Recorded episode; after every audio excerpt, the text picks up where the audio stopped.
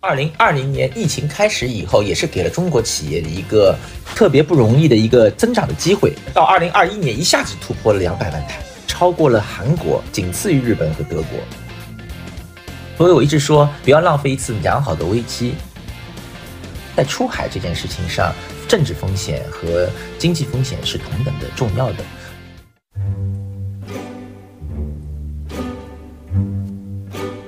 Hello，大家好。欢迎收听张小俊商业访谈录，我是小俊，这是一档描摹我们时代的商业文化和新知的访谈节目。这一集呢，我们聊聊地缘政治与大国汽车工业。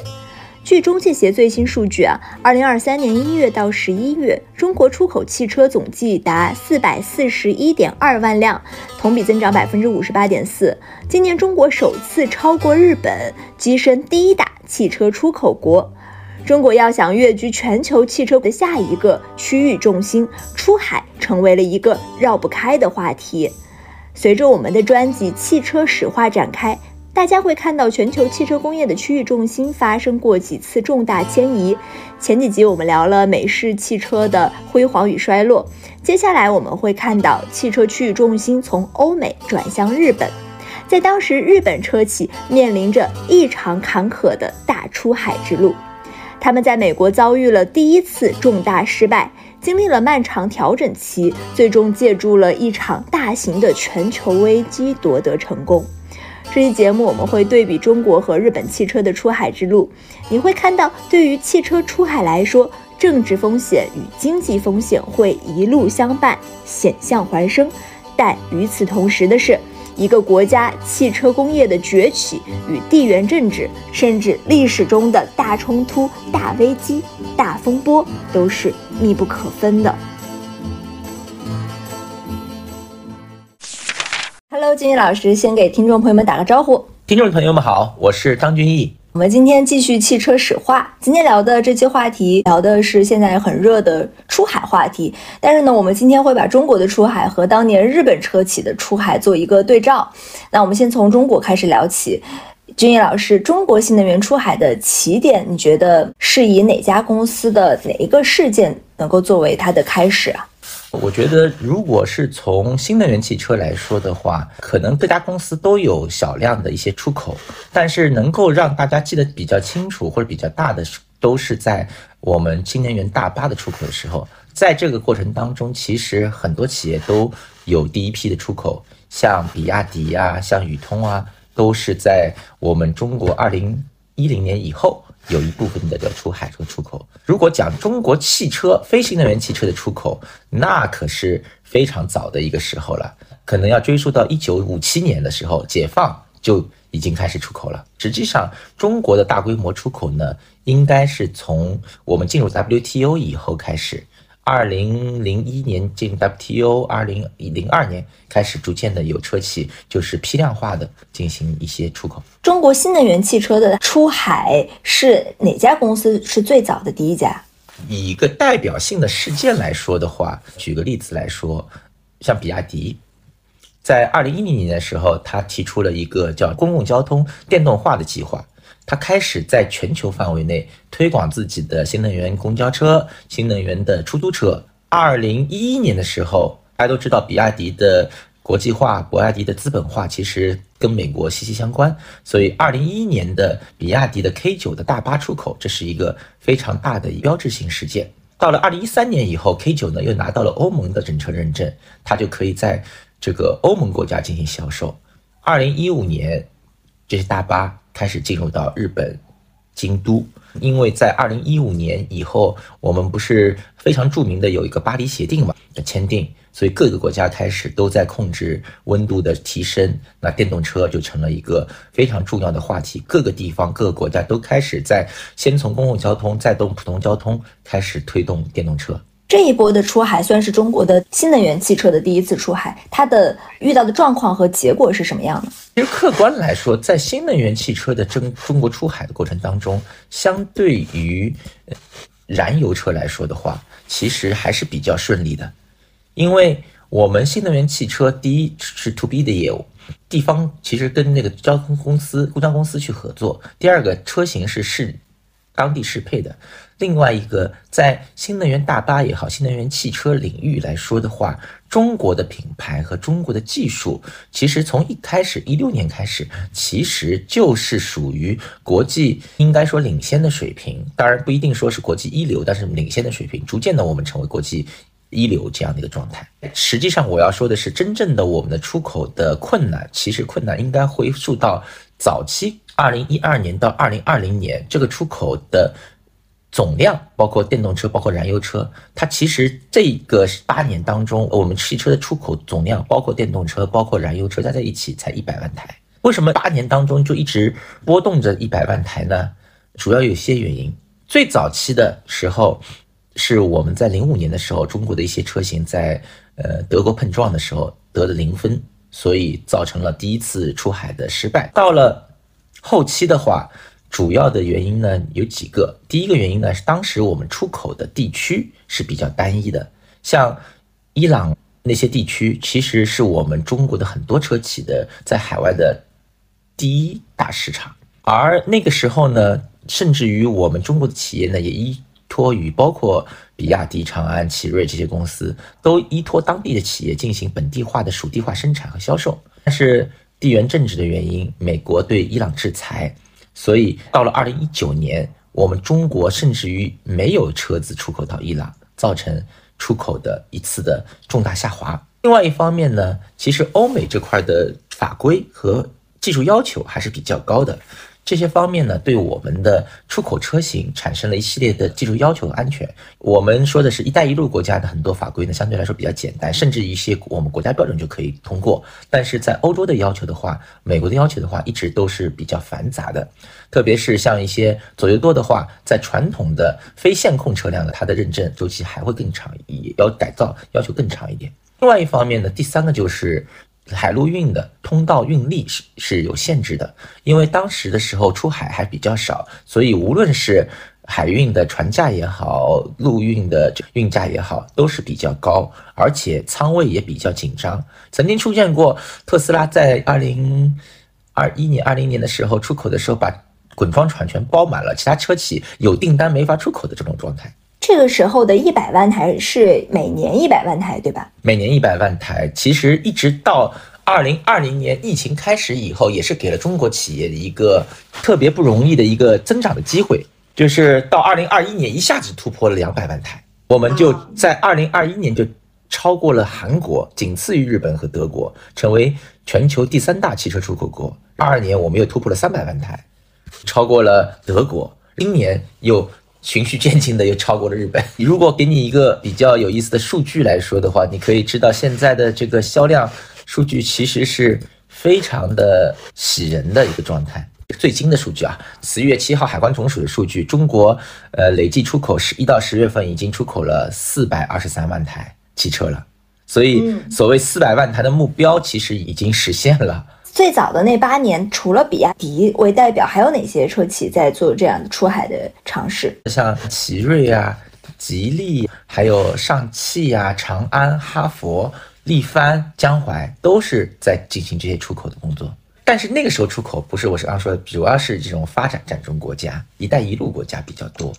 只是这几年的话，我们把又一次的把。进入欧洲，进入日本，提到历史日程。那这几年的呃爆发，它的原因是什么呢？原因有几个，主要的原因，首先随着中国汽车制造业的一个发展，它的制造能力的成熟，在一些车型上面，中国的产品具有了世界竞争力。这个世界竞争力不仅是产品质量方面，也指的是它的性价比方面，所以这块块儿是毋庸置疑的。另外一块呢，其实你要进行出口，你海外也要有需求。遇到了疫情这种情况，恰恰国际际的供给实际上发生了中断，很多国际上的市场其实交付车辆都发生了很多困难。中国的车型由于它的实际使用价值和应用价值也得到了消费者的接受，它对于当地的市场是一个极大的一个补充。另外一方面，海外的这些刚才说的一些运力呀，这些问题慢慢被解决，出口认证也完成了，这些车型也就顺其自然的进行出口了。特别是在于很多市场，可能传统燃油车中国的竞争力还尚未展现出来的时候，在电动车这个领域当中，中国的产品事实上是补充了当地市场的一个空白的。在泰国市场，如果你买电动车，很大一批可能就雅迪的车型或者其他的一些车型，中国车型。除了这些就是存续时间已经很久的车企以外，魏小李这三家他们的出海进程是怎么样的？我觉得刚开始的时候，很多企业都有自己的一些想法。魏小李这家公司，未来跟小鹏，包括其实爱驰、亿维这些，一开始都是以一个国际化车企的销售的这样一个角色去打造自己的业务的。所以，蔚来也好，小鹏也好，或者是爱驰、亿维也好，它其实很早起来。就开始准备对海外进行输出和出口，甚至于进入的国家的话，一开始就可能是比较有挑战性的，像欧洲国家。但是随着市场的变化、成本的变化和规模的变化，企业的优先级也在发生转变，所以像一些企业的话，开始循序渐进的进行发展。比如说，你看到爱驰这个情况，它其实出口量早期还是比较多的，但是随着它国内的业务的一些挫折，所以国际的业务也就慢慢的有所变化。那像未来的话，它其实欧洲的业务开始循序渐进的继续去发展，这段时间还在铺换电站这样一些工作，但总体起量的话，还是需要一点一段的时间。我们期待着未来有了它。最好的符合欧洲市场的小车型以后，它会有一个突破。像小鹏的话，因为这几年的话，它的自己的业务也发生了很多变化，包括管理层、包括股权、包括合作方，所以它的政策、它的业务策略也在发生一些变化。那最近我们看到哪吒，其实在中东也好，或者是在亚洲，就泰国也好，也做出了很多的一些国际化的努力。领跑也也是如此，所以每一个企业会根据它当时的状态进行一个动态的定义和变化，它自己的海外策略。这个是新兴车企的一个情况，当然它受制于它资源的情况，受制于它自己的业务情况。即使是像过去对出海这个市场保持比较审慎的，像理想汽车，最近一段时间我们可能听说它也在有一些动作，在进行海外市场的探索。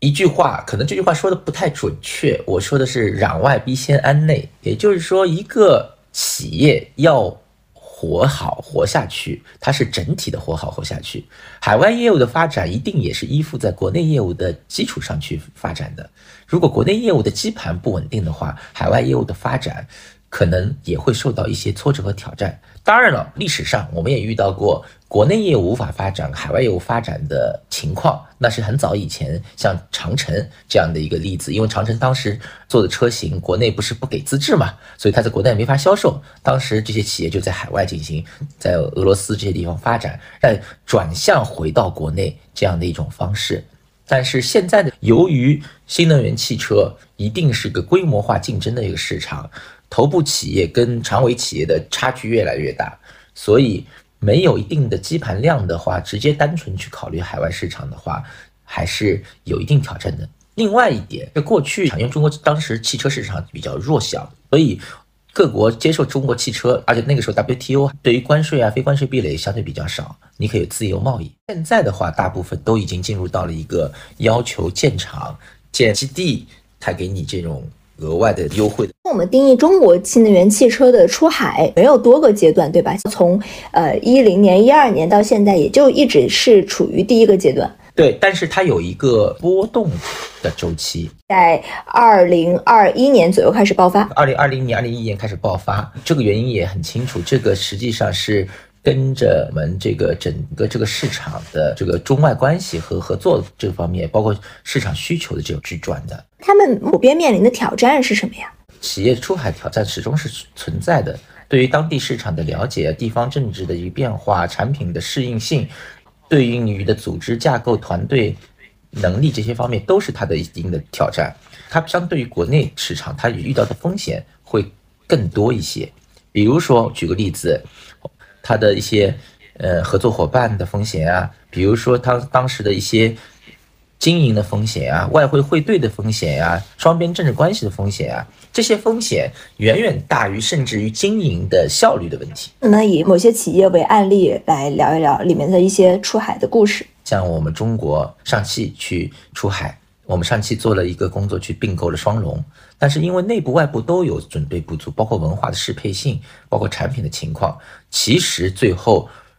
我们的出海直接就是并购了，然后把这个公司再退出的，整体的这个这几个亿美金的投资就就损失掉了。还有一段时间，我我说刚才说到的，就是产品的这适应性真正没有做好的情况下，江淮的那次出海其实是非常大的打击了中国产品在欧洲的形象，因为当时的在 ADAC 就他们的德国的那经销商的评测当中，它的质量评测为零分。为零分，这是怎么做到的？对，因为它的碰撞实验没过关嘛，碰撞安全这些东西都没有过关，所以它得了最低分。这个实际上是我们早期产品还不够成熟所造成的这样的一个状态。但这几年的话，已经有所改善了。中国汽车出海，其实最早的时候，您您可能知道，我们中国是一个纯进口国，到后来的话，慢慢的有批量出口。本来我们做的车型呢，都是这种低质低价产品，啊，量价齐升。过去的时候呢，像我们都是企业单打独斗的。这次你像到德国去集体出海，过去呢我们做发展中国家，现在呢进入到了一个发达国家。中国的出海之路呢，实际上是慢慢慢开始的。一部分呢是由于大量合资品牌涌入的时候，像通用啊这些企业涌入的时候，它在中国规划自己合资公司的时候，它就有一部分返销到海外的这样一个平衡产能的出口。另一方面呢，有。一批呢，就是长城、吉利、奇瑞自主品牌出现，它也是做了一些准备的工作。真正的转折点或者是切入点，事实上是二零零一年进入到 WTO 那个时候，中国的汽车迎来第一批次的批量出口，总计的出口量是二点六万辆。但是在进入 WTO 以后，我们都知道当时进 WTO 大家也很紧张嘛。多哈那个时候签约的时候是，就是前几天十一月十一号光棍节的时候签约，那个时候大家都很紧张，因为怕中国的汽车工业弱小，汽车工业被海外的力量给冲垮。那事实上在那个时候是双向的，中国的自主品牌呢也在探索往海外出口的道路，但是要出口的时候，大家都想。开始的时候还是无知者无畏的状态嘛，除了进一些亚非拉国家和一些地区的话，很多企业也都开始了考虑进入到主流国家市场，因为毕竟量比较大，另一方面宣传效应会比较好，所以自主品牌呢都开始了到海外去进行突破。但是在那个时候，因为我们的产品质量上面是有一些问题的，碰撞实验没有过，所以在全德汽车俱乐部的碰撞实验当中。江铃陆风的某一个 X 六获得了零分的成绩，所以那个时候不得不使得停止了出口欧洲梦。不仅仅是对他一个国产品，其实对很多企业产品都产生了一个影响。所以在那段时间的时候，我们出口的大部分都是商用车为主，乘用车少量的出口。乘用车呢，也大部分集中在一些发展中国家和“一带一路”地区。所以直到二零。一二年，我们第一次突破了百万台，再加上刚才我介绍过的一百万台销量，因为没有什么核心市场嘛，所以国外市场的经济发展也是比较平稳的，所以我们呢一直以来就是这一百万台的上下波动的一个状态，往往是一个非计划型跟机会型的业务，代表呢是企业其实他不知道海外有多少的机会。但是他是等着做商或者是探索当地的经销商来订车，问题是对于当地市场的本质上的了解，其实企业都是不足的，处于一种盲人摸象的状态，这也导致了在那段时间的出海总体来说没有本质性的一些突破，而到了就是刚才说的二零二零年的这个状态，一场疫情市场的复杂性，特别是新能源汽车出现，给了中国汽车市场一个蓬勃的爆发期。这个爆发期预期它可以增长到多少啊？它会线性的提升上去吗？不可能持续的线性提升，它肯定会有一个加速在平稳的这样一个过程。至于它的平稳的过程什么时候到来，那个是由当地产品适应性和政策的符合性，以及各种贸易之间冲突终端的一个变化所改变的。打比方，如果欧洲的双反里面的其中的那个反补贴这条款，如果中国企业败诉的话，那这个就会对中国的很多出口就造成了一个抑制作用。但是如果我们胜诉的话，那会对我们的销量又会进行了极大的一个突破，因为中国的企业慢慢的也会在海外建厂，在本地建厂跟 CBU 出口这是完全不一样的东西。我回看到几十年前的日本车企出海，呃，因为之前几期我们。聊了美系车嘛，接着它的全球的汽车区域中心发生了转移，从美国转移到了日本。我们来讲讲这段历史吧。就首先，为什么会发生这样的区域转移呢？就每一个这种汽车重心的区域转移意味着什么呀？它需要哪些条件？其实区域转移或者是企业转移也好，它是要满足的几个条件呢？是当地的几个产品技术和。它的当地的政治经济环境所造成的一个情况。事实上，我一直在说出海这件事情是天底下没有新鲜的事儿，这是一个以史为鉴，这是个最重要的事情。当你在看中国现在出海遇到的一些挑战、问题和动力的时候，你回顾一下，看看国际企业是怎么样走到出海这条路的，那可能就会有一个点点价值。像日本，它的出海既是它主动的需求，也是一种被动的一个。要求，为什么这样说呢？因为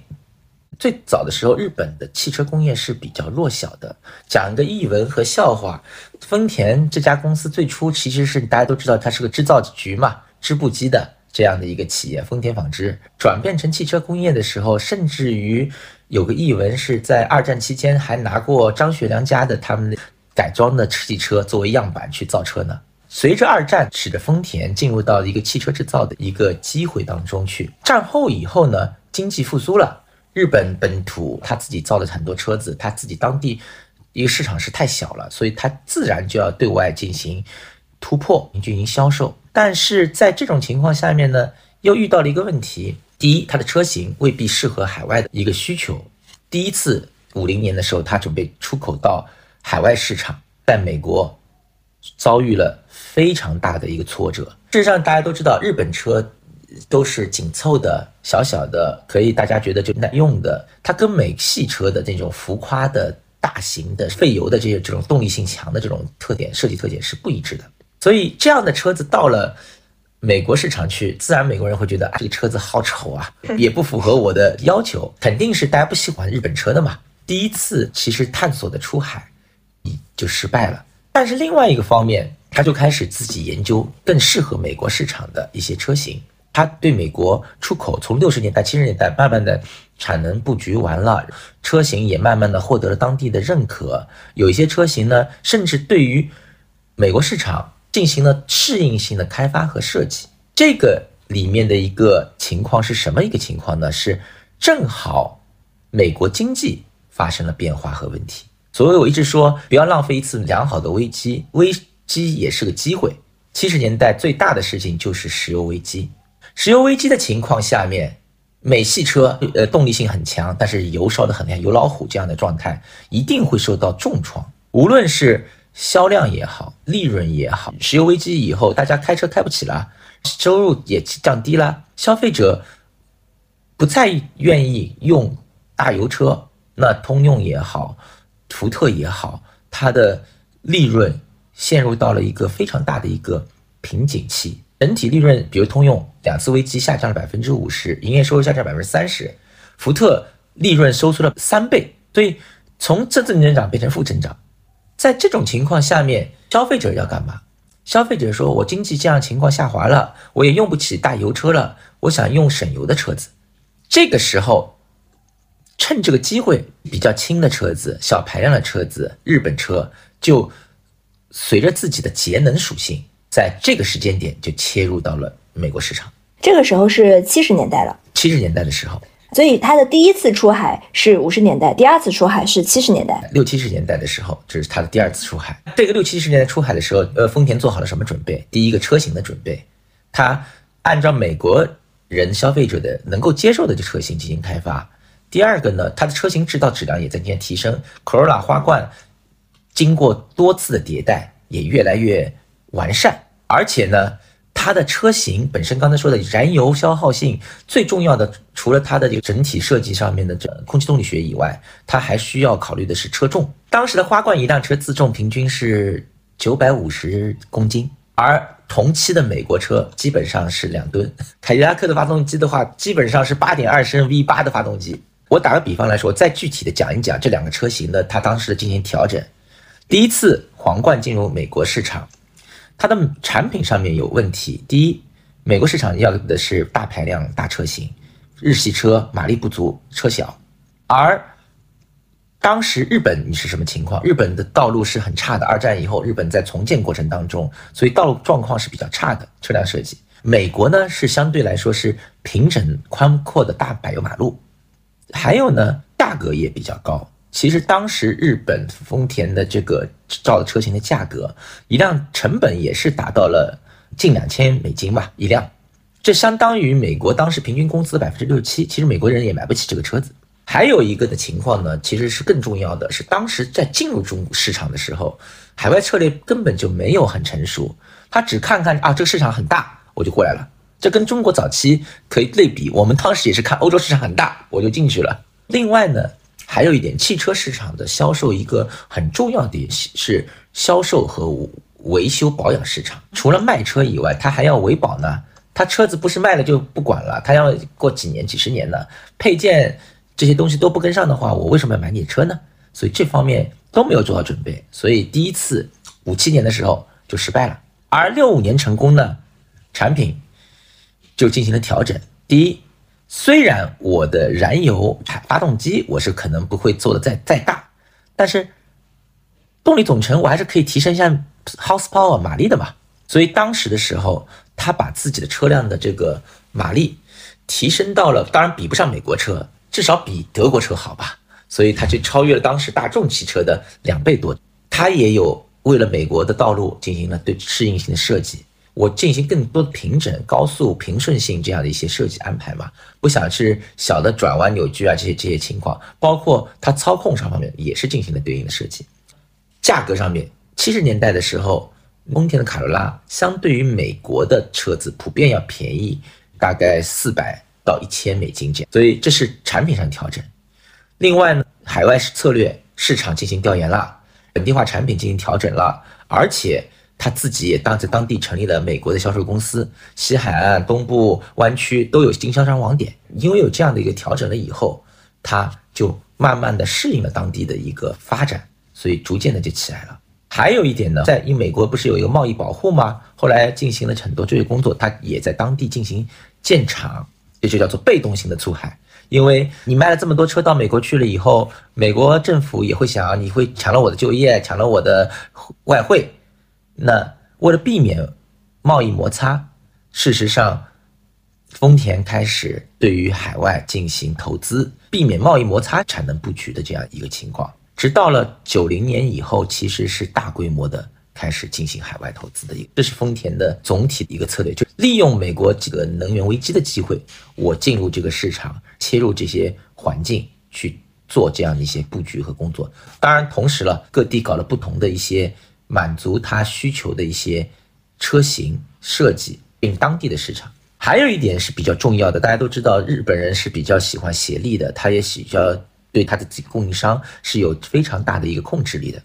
所以在供应商、制造商的联盟的协力会的一个情况下面，无论是跟亚新、爱信啊、跟电装啊这些企业进行全球的互动和合作，使得它能够扎实的、稳固的奠定在海外这个市场的一个现在的一个情况呢。其实它在那各国都有它的这个研发基地嘛，这就是丰田其实出海整体的一个过程。当日本车企就走向全球的时候，他们当时遇到了一个大危机。但是当时的危机就是它的对抗主体其实并不是日本和美国，它其实是美苏之间的一个对抗，包括中东啊、以色列等等这些国家。它所以日本相当于是一个旁观者。但是今天的环境更加复杂，因为存存在中美对抗，中国它不是作为一个旁观者，我觉得它会面对更大的问题。你觉得是吗？啊，这就是日本的策略的问题，产业策略跟国家策略跟地方政治策略是紧密相关的。也就是说，前事不忘后事之师吧，它需要考虑各方面的问题。而在出海这件事情上，政治风险和经济风险是同等的重要的。所以，日本在布局这些产业的时候，它是会非常深度的去考虑政治的潜在的风险，谨慎的去进行。考量市场。虽然丰田的中国发展，其实在早几十年其实也是非常不错的，但是有没有注意到，丰田其实相对来说，它更多的是追求的是一个利润增长，它并没有过于激进的去考量这个在中国市场的综合市占率。你看啊。大众曾经在一九年的时候达到过百分之五十的中国市场占有率。当期的那天的时候，宝马是百分之二十八，近三十；本田到了占近三十，而丰田基本上是百分之十六。那现在的其实可能会更低一些，因为它考量的是如果发生潜在的政治风险的时候，那我该怎么办？所以像丰田这样的企业的话，会更多的考虑到利润增长和。总量增长的一个平衡，这个不仅仅是丰田，其实是日系企业以及韩系企业也都比较多的一种战略选择吧。说到就是早期日本企业出海，那个时候是美式车企非常强大的一个时候嘛？他们为什么决心要走出去呢？这个是问题，你说了一个很要命的一个问题。日本的资源有限，它的市场结构决定了它。不往外走，它没有出路。这个实际上是日本特别有意思的一个地方，它的出海其实是被地缘所决定的。我不知道你以前有没有看过一本书啊？我觉得这个也是建议听众们去看的，是美国学者鲁斯·本尼迪克特写的那本，就是一个女士写的一本叫《菊与刀》。这本书实际上对民日本民族性格是反映的非常深刻的，所以他呢。既以日本的汽车跟他的日本人是一样的，一方面呢，他有日本的工匠精神和激进的战略，能够发生自己产业神话，但是他同时呢又是很保守和犹豫的，陷入困局就是这样的一个状态。同样的，他在全球化的市场的一个发展的一个情况也是这样的一个状态，因为你看日本的先天的环境，能源环境有限，所有的资源都要进口。所以日本就少进口，造便宜的车、省油的车。因为日本的支柱产业少，所以他就希望把这个支柱产业吃透。所以我在这个产业里面就要很彻底，在做产业链的时候，我就要尽可能把整个利润，无论是发动机啊、内饰啊这些利润留在国内。那另外第三个就是刚才说到的工匠精神、孤注一掷、武士道的这种精神，也有的时候说起来是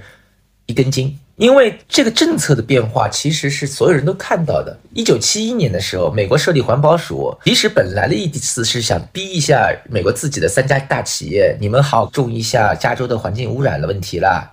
但是那个时候，三大车企没重视，日本人重视了。所以到那个时候，美国政府不断的出台新的环保政策的时候，由于他的提前布局，由于他的赌国运，他就成功了。但是你刚才我在说到了另外一个事情，其实这样的赌博运的这个情况呢，也造成了他自己的一个后劲的一个问题。呃，其实很多人在讨论技术研究的时候说，日本车为什么要这么专注的去研究氢能源，而不是像我们一样去研究纯电动车？都传统可能有，但是它不这是另外一种。但是纯电动车不这么去推纯电动车，因为如果你要造电池。你就需要各种稀有材料，以日本本土的这种状态，它材料有吗？或者能充足吗？所以氢能靠着大海的国家，取之不尽，用之不竭，又有太阳，所以这才是我长治久安的一个能源的来源。这才是日本一个国家的一个初心吧。当然了，现在由于跟随的企业不是很多，整个产业化步骤又遇到了一些挫折。随着国际经济的情况，日本也在对车用氢能源产生一些反新的反思和调整。但是它的初心就是这样。刚才我们讲到，就日本车的爆发跟石油危机有密不可分的关系，这是一个触发的事件。那它背后的大的结构性的原因是什么呢？为什么会发生这个汽车的重心转移？其实还是一句话，汽车产业的最大的魅力所在就在于它设计车型的周期比较长。每个车型它既是一个工业品，它也是一个艺术品，甚至还有一个定的赌博成分在里面。没有一家企业。就算它管理体系特别好，也不能保证它的车型一直受欢迎。所以在这样一个周期性的市场当中，理论上来说，只要一直在牌桌上面持续性进行投入，不走弯路或者不打错牌的话，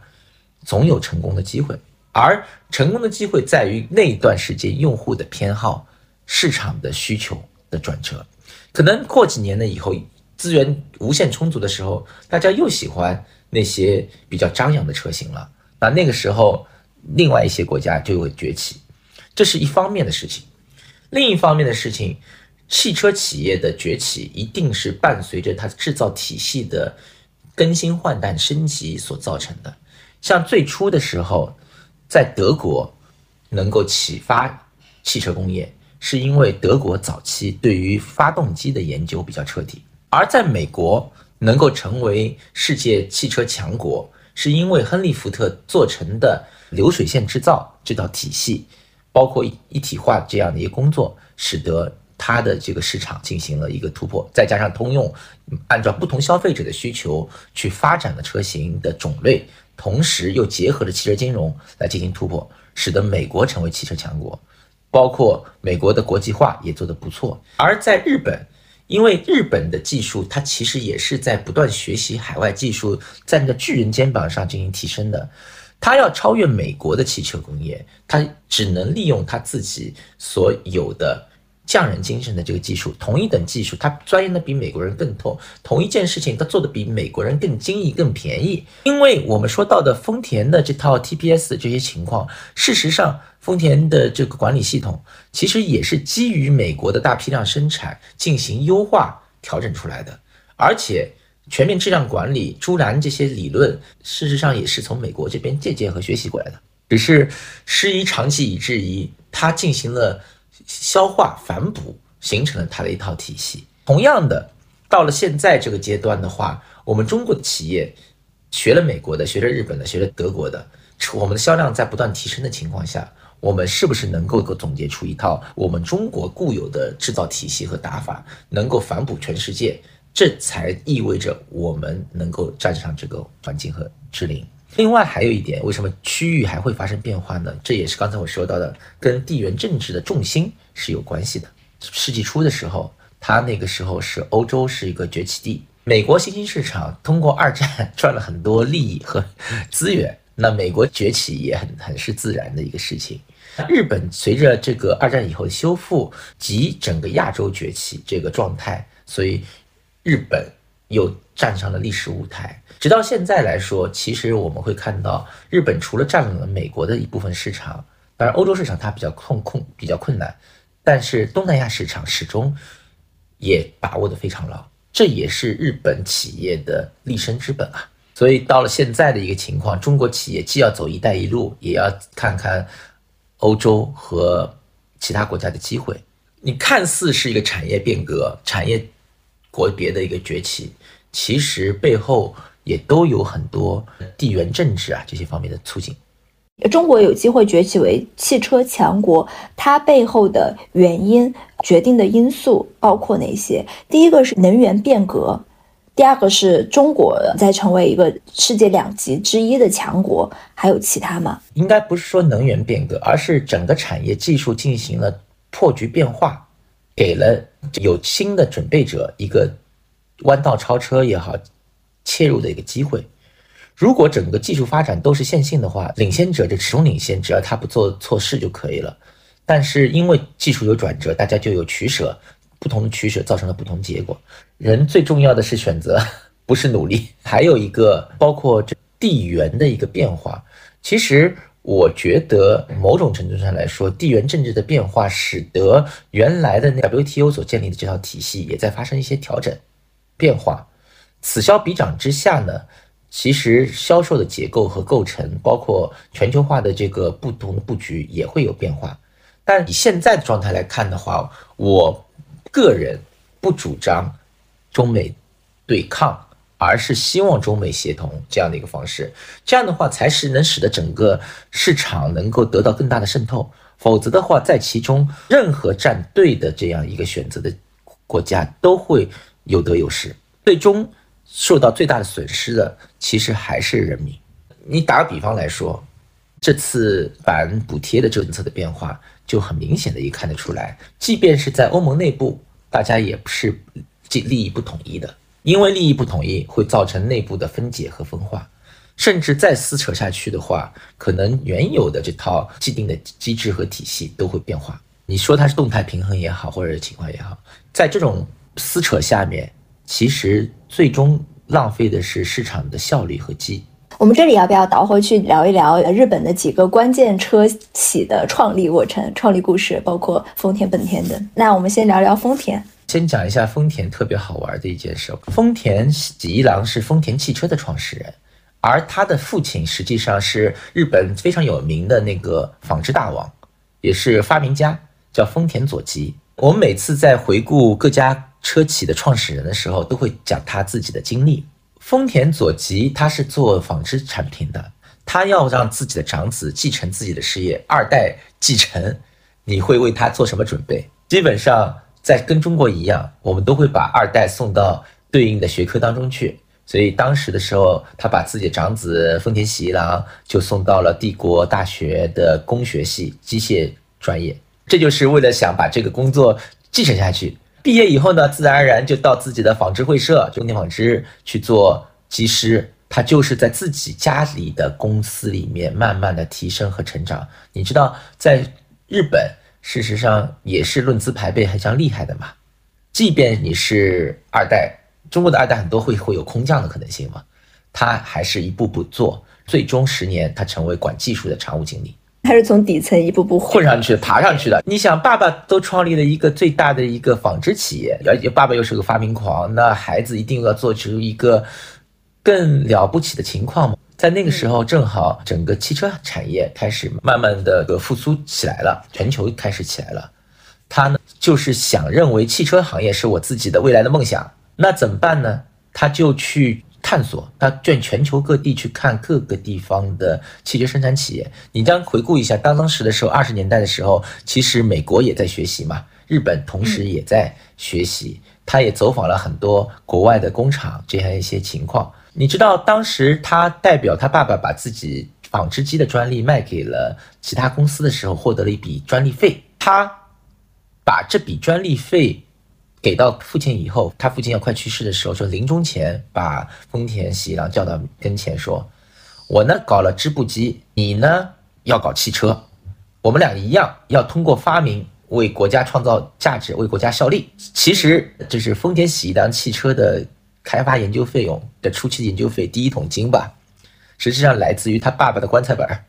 来自于他爸爸把自己的纺织专利卖掉的一个钱。当时福特利福特的梦想让美国人都有汽车。事实上，在那个时候，美国人已经到了每四个人有一辆汽车了。而在那个时候的日本人口已经达到一个亿。丰田喜大说想说，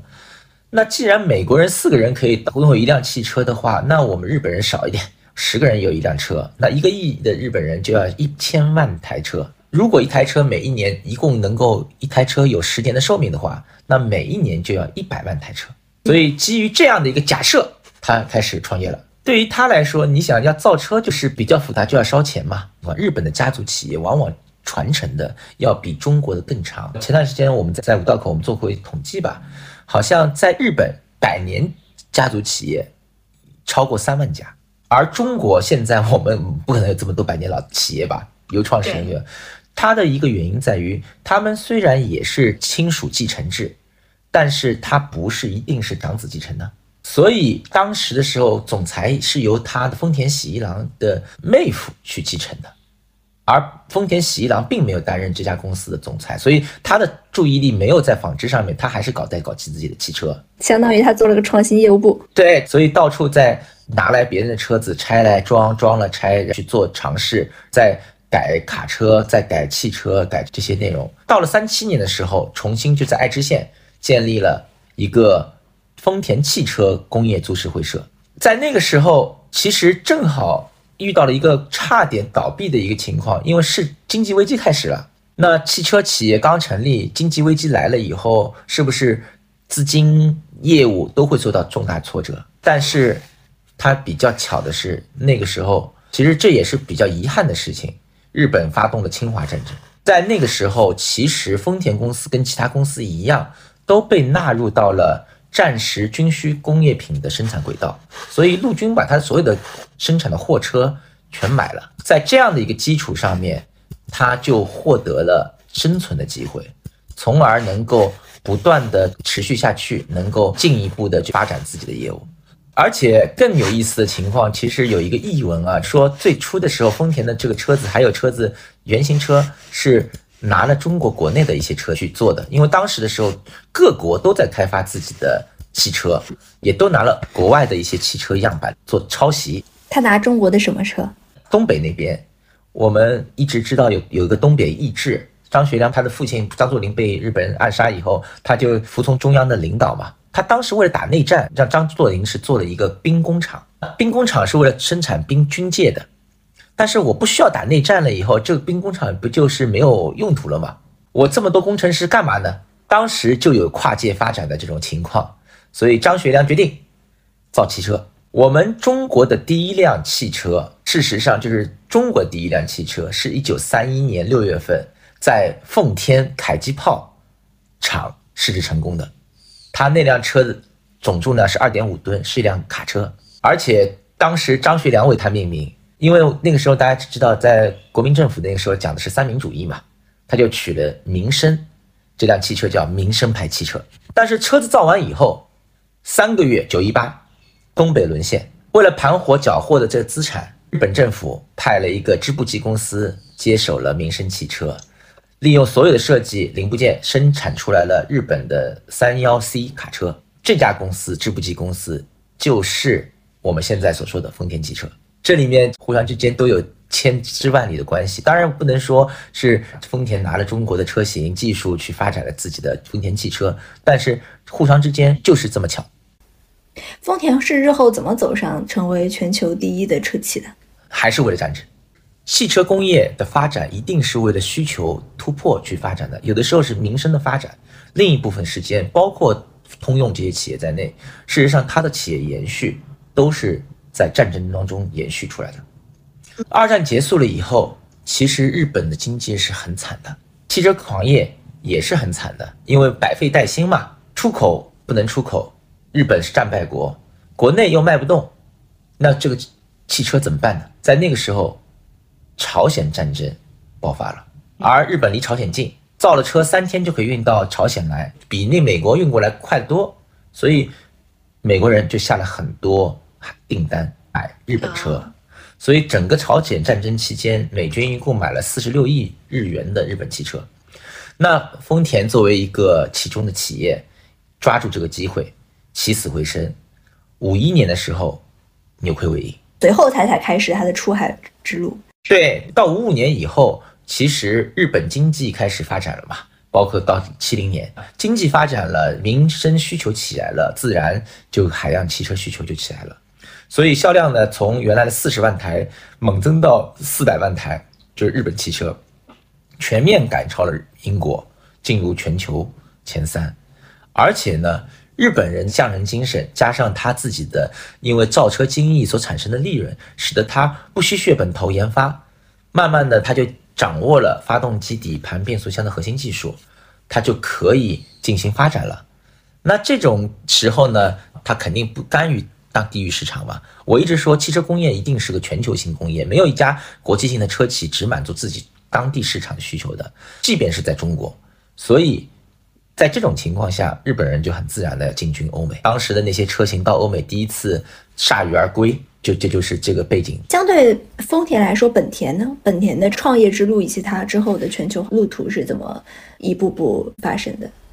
本田呢是更有意思的，因为如果你说在这个市场上面来比喻哪个人是真正的这个创始人当中哪一个人是汽车迷的话，事实上本田宗一郎他。一定是其中一个，他是第一个在历史上面选入汽车名人堂的日本人。你知道他创业的时候，他自己学历是什么？小学。他虽然不喜欢学习，他动手能力极强。你知道他最好玩的事情是，因为考试成绩差，不是要家长盖章吗？签名吗？然后他把自己自行车胎复制了自己妈的这个印章，伪造签名过关。而且呢，他一直就喜欢汽车，所以小学毕业以后，他第一份工作。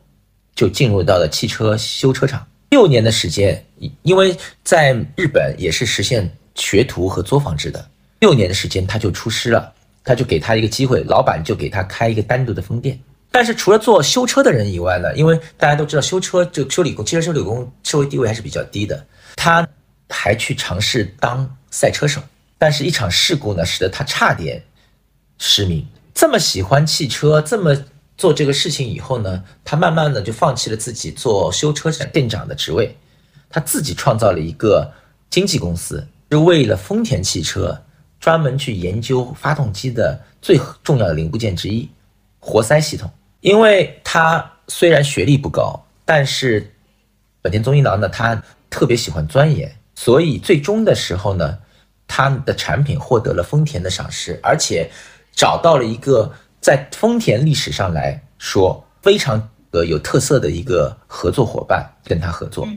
丰田历史上最大的一个就是所谓职业经理人最成功的职业经理人石田退三跟他宗一郎合作。汽车企业一定是互相之间延续，互相天下文章一大抄的嘛。你没有别的基础，你总是要在别人店那边先学了以后再发展自己的业务。所以本田宗一郎他是跟丰田去作为他的供应商存在的，而当时的时候他是获得了丰田的注资。另外一方面呢，他在不断的钻研自己的机械研究，他还搞出了自动切削机，在四四年的时候能够把螺旋桨啊这些东西能够切出来。所以到了二战结束的时候，因为战争，我是说军工是有很多专利性突破的和军事技术的，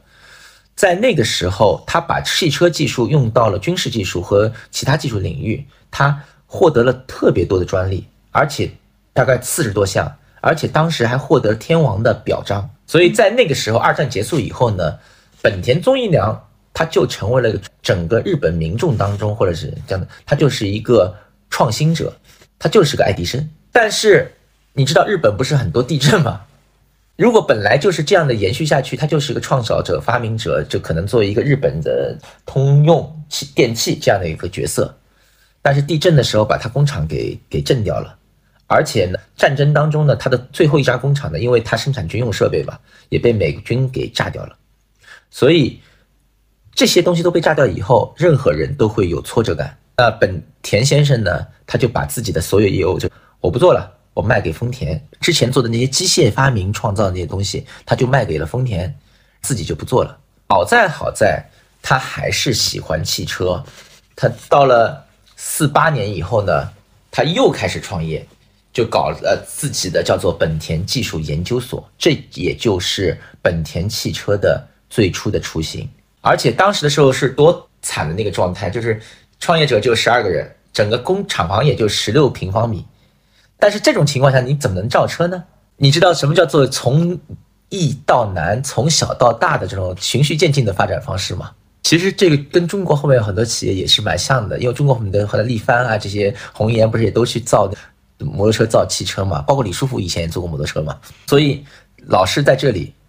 本田宗一郎先从摩托车入手开始造摩托车。他找了一些战前的两冲程发动机，因为那个时候整个供给都断了嘛。他找到一些发动机，就改成摩托车，做了摩托车五百多台，卖的还不错。那不错了以后呢，说既然发动机要战前生产的，战后怎么办呢？我们也要造发动机，一年的逆向工程啊，什么研发，再自己重新开发，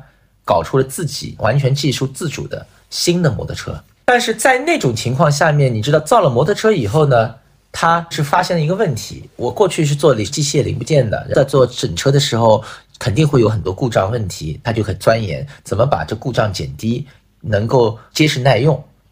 再把这个车子做得更牢靠一点，就搞出了一个本田的右手踏板摩托车，而这个摩托车其实也就成了本田的立身之本，到现在为止其实卖了十亿多台。那个是历史上最大的一个交通工具了，这比汽车卖的还多。而且你知道，本田一般都是抢到它摩托车嘛，本田摩托，它一直是历史上就世锦赛的前五名，摩托车大哥嘛。我因为有摩托车这个业务能够赚钱了，那我才有了钱和机会去研发汽车。所以到了六三年的时候，本田搞出了它第一台的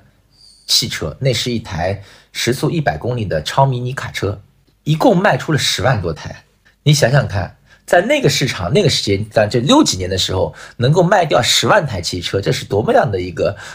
神奇的梦幻开局啊！第一，竞品少；第二，他对这个产品就是孜孜以绝国的打磨嘛，而且他自己在摩托车上面的这个经验也是很多的嘛。你一个微型的卡车也不是什么难事儿嘛。而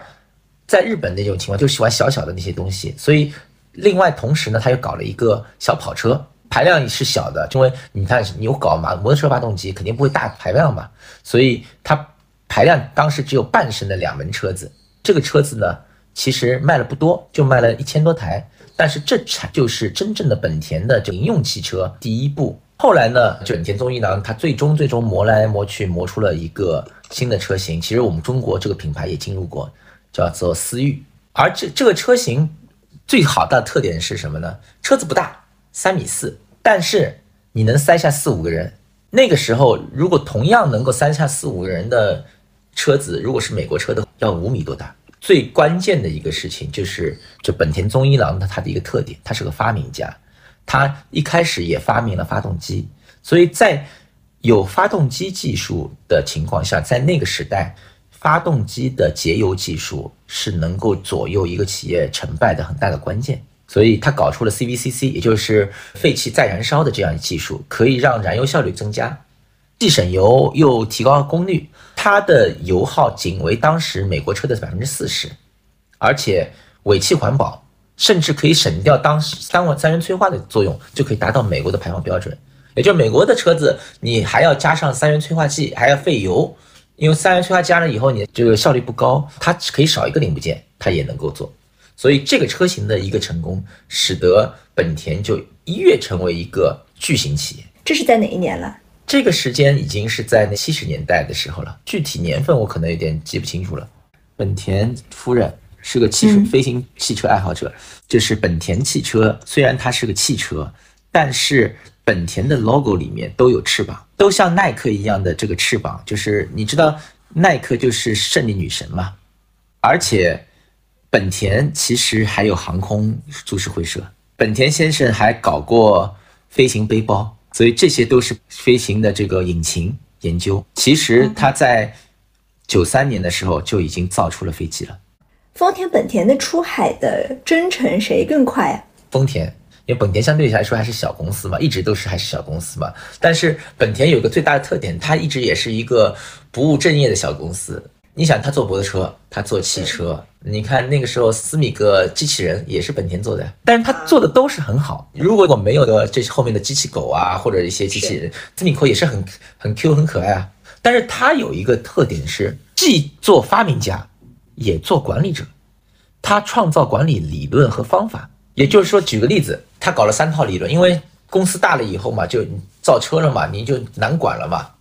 那第一个鲶鱼效应，就让精英员工来带动后进员工，所有人激活就不死气沉沉，这个是鲶鱼效应。第二个末位淘汰制，因为你都知道日本企业大部分都是终身聘用制嘛。东一郎觉得，哎呀，终身聘用制可能造成懒汉拖沓，所以绩效评比长期末位的就要被解雇。第三个就是最佳员工评选，那有淘汰，那也有鼓励正向的员工吗？所以在这方面就有激励和鼓励，还有现金支持。我就说，我们现在中国企业不是有内卷吗？本田宗一郎同学就是内卷之父。现在很多年轻人会说这个是个万恶的制度，但是很多年轻人非常喜欢这个制度。为什么？因为日本的论资排辈，使得很多年轻人没有出头之机。你做再好，比你年资长的人还在你上面；你做的再好，比你年资长的人还比你拿的工资高，那你就没有动力了。那你就变成社畜了，所以在这种过程当中，本田宗一郎的这种就违逆日本传统文化的这种做法，得到了一个很好的一个响应，特别是年轻人。很重要的一点，我觉得本田宗一郎他本人非常重视年轻人的一个想法，既给了年轻人内卷的机会，他也尊重他的想法。比如说有一次，他在发动机研究的时候。大家都知道，就发动机的冷却有不同的技术，有风冷技术，也有水冷技术，还有其他的油冷技术等等的这些技术。年轻人觉得呢，应该水冷技术更好一些，而宗一郎觉得呢，风冷就够了，因为在那个时候，保时捷911也是风冷的。所以在这个时间情况下，年轻的工程师就跟自己的老板进行 battle，battle 了一个多月，最终老板也尊重他。跟他同时 battle，最后年轻人证明水冷的效果最好，以至于最后本田就走上了水冷之路，把这个技术方案就引入成为最重要的技术方案。你想，就这样的一种开放的心态，因为汽车的发动机是最重要的，而冷却技术又是其中的一个核心技术，它能够听信年轻人的这个情况，做这么大的决定，这是很不容易的，而且。直到后面的时候，年轻人得到了更多的认可和重用。跟他 battle 的最后的那个年轻人叫九米中，最后还当上了本田的 CEO。因为这种听年轻人的意见、改变自己的想法，得到了一些成果，所以他有事没事他就逛，而且经常的时候，就综艺郎就会让出这些社长的机会当顾问，然后让年轻人做领导者。我们讲过那个福福特先生，他是个很顽固的人。他根本就不接受别人的这个想法、意见，甚至他的儿子也被搞得抑郁了。但是，像本田宗一郎，他对于这些推翻他的人、年轻人，他并没有这种打压，而且非常谦虚，名利上也不争不抢，他只是要做技术。你到谦虚的情况，有一个代表，日本丰田的总部是爱知县菊母市，那个时候，当时丰田在那边，所以。当时就把这个市的名字改成了丰田市，所以那个时候呢，本田总部铃木市的市政府也来征求宗一郎的意见。人家丰田改成了丰田市，咱们也是不是改成本田市？宗一郎就说，把企业名字作为城市名字太荒唐了。这就证明他是一个异常的谦虚的一个人，而且还有一点，本田宗一郎跟别人不一样，他追求的是技术的纯粹性。和能人治理。打个比方来说，很多企业，日本企业，它要家族继承，它也会让自己的子女、亲戚、女婿加入公司。然后，他为了保证自己的公司的技术发展纯粹性，他拒绝他自己儿子加入自己公司。这么厉害？因为他觉得这样的话会产生裙带关系。但是，因为他自己的这种以身作则，他的儿子本田宏志也是很厉害的。后来，宏志他自己。参与过很多赛车比赛，得了很多次奖，同时呢，还创立了赛车公司——无限赛车公司，是改装车领域的领导者。我觉得本田实际上本人创始人这种特点性格，它使得这个公司就把技术作为自己的一种信仰。所以很多消费者在说本买本田车，事实上是买一个发动机送一辆车，因为它在技术上真的是孜孜以求。所以这也是造成了。本田汽车公司的发明创造是很很独特的，虽然它相对于丰田来说不是一个大公司。丰田的精益化管理一直都非常的有名，它和我们之前聊的那几家美国车企，比如说通用，比如说福特，它的管理方式的差异是什么？及它更进一步的是什么呢？我觉得丰田的精益化管理其实是现代管理的一个衍生吧，它不是无本之木出现的。说它其实也是借鉴的美国的一些这个发展出来的。我们所说的丰田的精益化管理，其实是美国的麻省理工大学，他看到丰田的表现非常突出，所以他们派人去对于丰田生产方式进行对应的总结。最重要的一个内容呢，是在于他自己的创始人的一个特点，因为它自动化发动纺织机是丰田佐吉，而拉动式生产的创始人就是大野奈一，他们这两个人其实同时对这个公司建立了一个最重要体系。第一个，丰田，它明确了我自己企业存在就是赚钱，创造价值，让各方买单。也就是说，任何不创造价值的事情不是我想所关注的。第二个，现地现物，领导的决策，不管是。过去的经验还是理论都是过去的，所有的决策必须在现场现地现物的进行决定，这就是丰田的很重要的一个特点。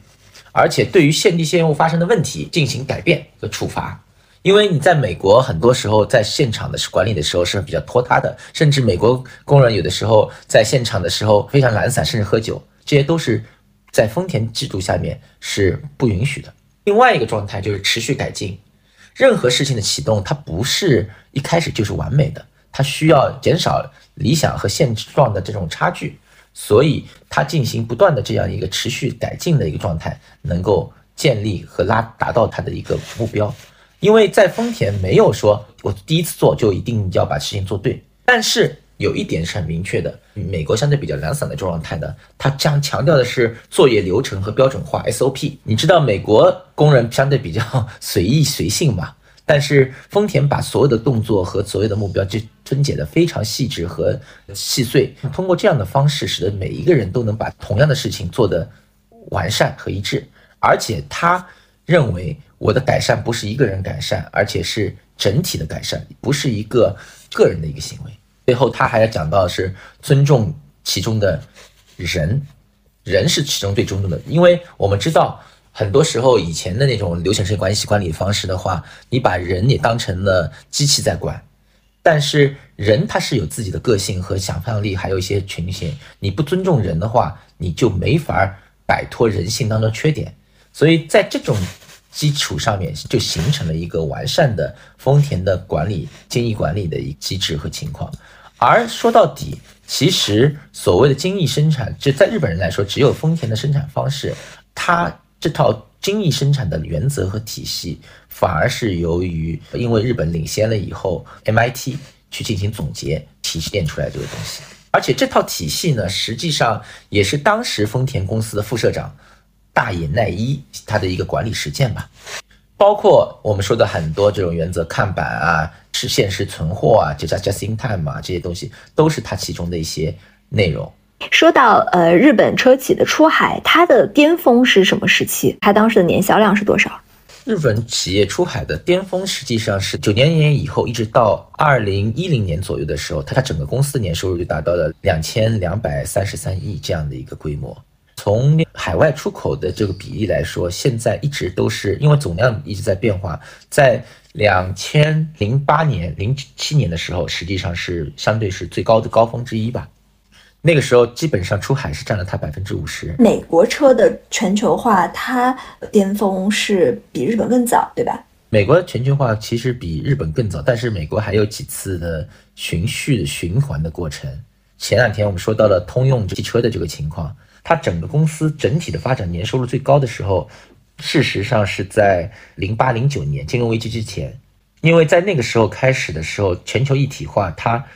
开始了。大规模的扩张，在二十世纪八十年代到二二十一世纪初期的时候，它海外拓展基本上年收入翻了大概三点五倍吧，这个是它最大的一个一个发展。这也是为什么当时要推 WTO 的，因为 WTO 也给了美国高速发展的一个机会嘛。在三十年内，其实通用汽车是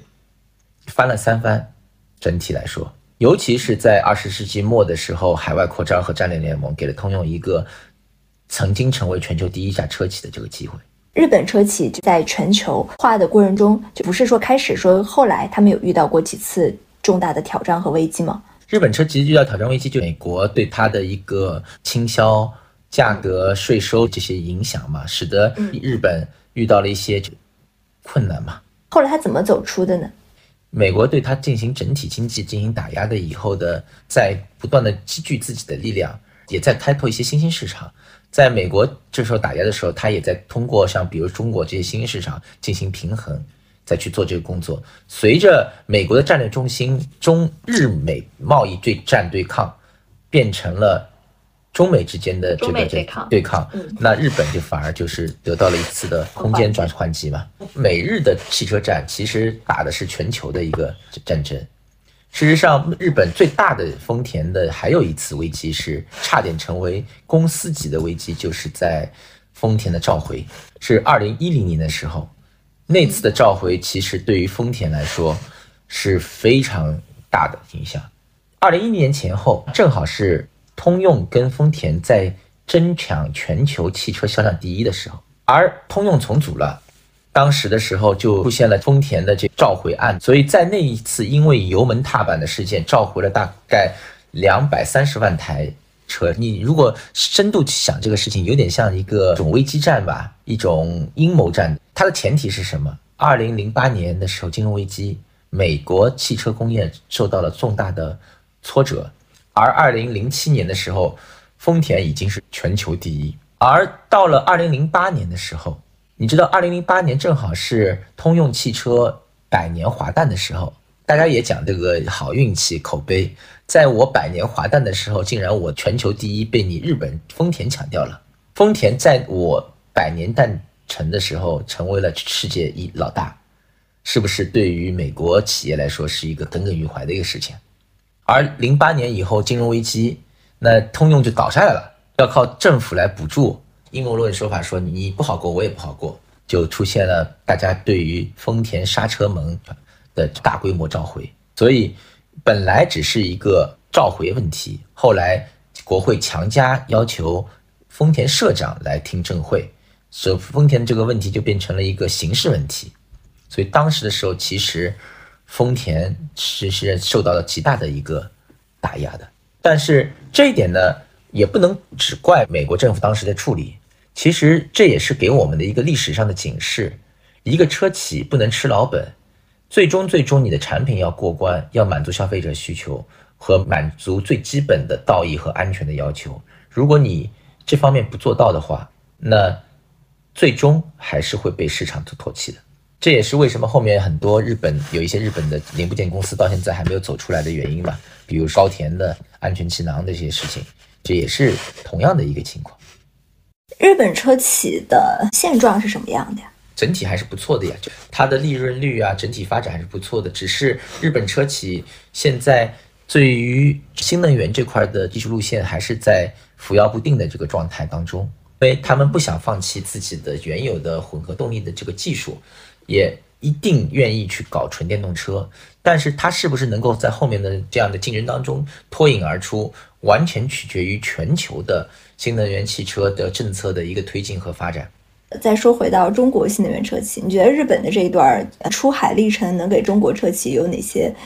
借鉴？第一个是你要打有准备的战争，而不要打有准备。不能说我想做什么事情，身上有潜力就可以去做，而一定要考虑当地消费者的一个需求，这个是第一位的。还有呢，自己要有独到的核心技术，这个也是差异化竞争的很重要的一个情况。第三个呢，对于一个成功的企业一定要有它自己的制造体系和制造的能力和管理方式，这样的，否则的话，单纯只靠压榨供应商和偷工减料或者等等这种方式，实际上是走不远的。另外，真正能够在当地市场站住脚的，一定是靠品质化的优质产品。为什么日本能够在美国站得住脚，甚至于当时卷到后来把底特律都卷成空城和鬼城了？主要的是原因是。日本在新兴的这些地区，在日美国建的工厂的确工作的很好，造出了很受欢迎的产品，同时当地的工人也获得了良好的教育，获得了很好的待遇，所以它才能够在那个地方长远的发展下去。尤其是到后来的丰田，在美国其实已经成为美国的被认可的一份子了。如果举个例子来说，曾经有一段时间，在美国公路上，四辆车里面就一辆也就是丰田。今天中国这些车企出海，他们的策略和模式有哪些不同？我们常见的路线有哪几条呀？我们中国其实出海不是最早的时候路线的一些都是先是 CBU 嘛，就整车出口的这种方式。第二种就是可能我做一个 CKD 或者 SKD，就简单的 close down 这个出口散件出口的方式。还有一些就是在本地生产制造找供应链的一个，完全取决于你当地的一个政策要求和我的性价比以及供应链的关系这样一个。像比如说领克，它推出的这种订阅制的模式是比较特殊的吗？订阅制模式只是一个销售的方式而已。首先，第一个，我们一般来说卖车的话，我们可能是全款买车或者是贷款买车。订阅方式实际上就是我可以使有一个汽车的使用权，我可以三个月或者一个月之内我可以换车使用，这个给用户以一个灵活选择的机会。但是同样的，它也涉及到一些成本嘛。对于现在很多消费者想灵活用车的话，它可以采用订阅制的方式，因为毕竟来说，我要用车并不需要我一定要拥有车嘛，我可能只要拥有这段车在这段时间的使用权嘛。这也是我们现在对于车。的一种方式就是把运用权和使用权切分的一种方式。蔚来和小鹏等他们的出海地点选择是不是也有差异？开始的时候都想去欧洲，但是可能各家由于实际情况也发生了一些变化。像蔚来现在也有一些东中东的一些出口，但是从欧洲切入的话，大家还是考虑到的一个是产品，因为当地有这个汽车使用的补贴，还有当地这个产品的。可能先进入的话，可以对于整体的形象一个拉拉高的一个作用。至于销量有多少，或者能够发起多少的量，总量能够起多少，其实在那个时段并不是优先考虑的一个情况，因为在欧洲市场毕竟是一个非常挑战性的市场嘛，你高端电动车能够卖多少量，其实应该说都没有成形成规模化销量其实真正形成规模化销量的，反而是一些欧洲有渊源的一些品牌，像 MG 啊这些品些品牌，还有那个吉利的像领克啊这样一些品牌，因为跟沃尔沃这些东西，他们在哪些国家现在形成了优势？形成了优势倒不见得，只是形成了销量吧。其实其实还是在一些北欧国家、斯堪尼亚国家这些，因为这些地方对于新能源汽车有相对比较高的一些补贴。你对于未来五年到十年，就是中国车企的出海进程有没有什么预估啊？销量一定增长很快，但是真的是加速发展，还是一个线性一些发展，还是会遇到一些波折，这个是非常高度不确定的一个情况。其实这些东西是受制于、受影响于，不仅是中欧关系、中泰关系等等东南亚的关系，还受制于中美之间的关系。等等这些方面的一个情况，从法规环境来说和政策环境来说，客观来说是有很多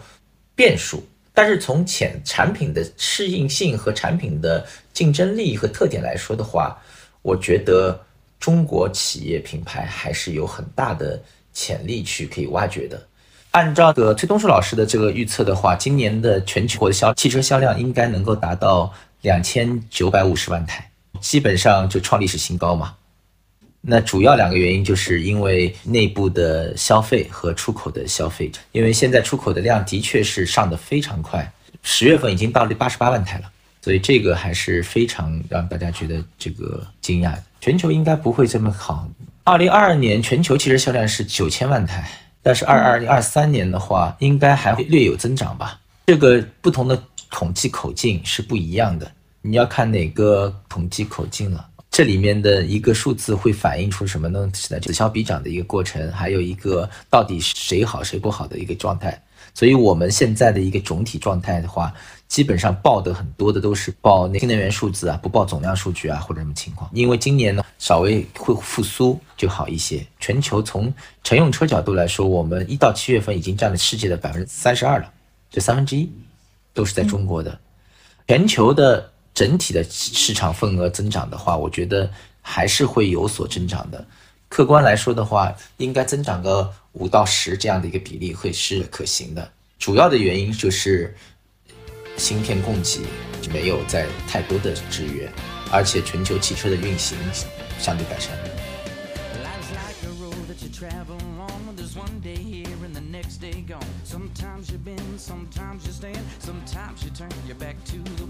好啦，这期节目就是这样。如果你喜欢我的节目，欢迎前往苹果 Podcast、腾讯新闻、小宇宙、喜马拉雅、QQ 音乐订阅张小俊商业访谈录。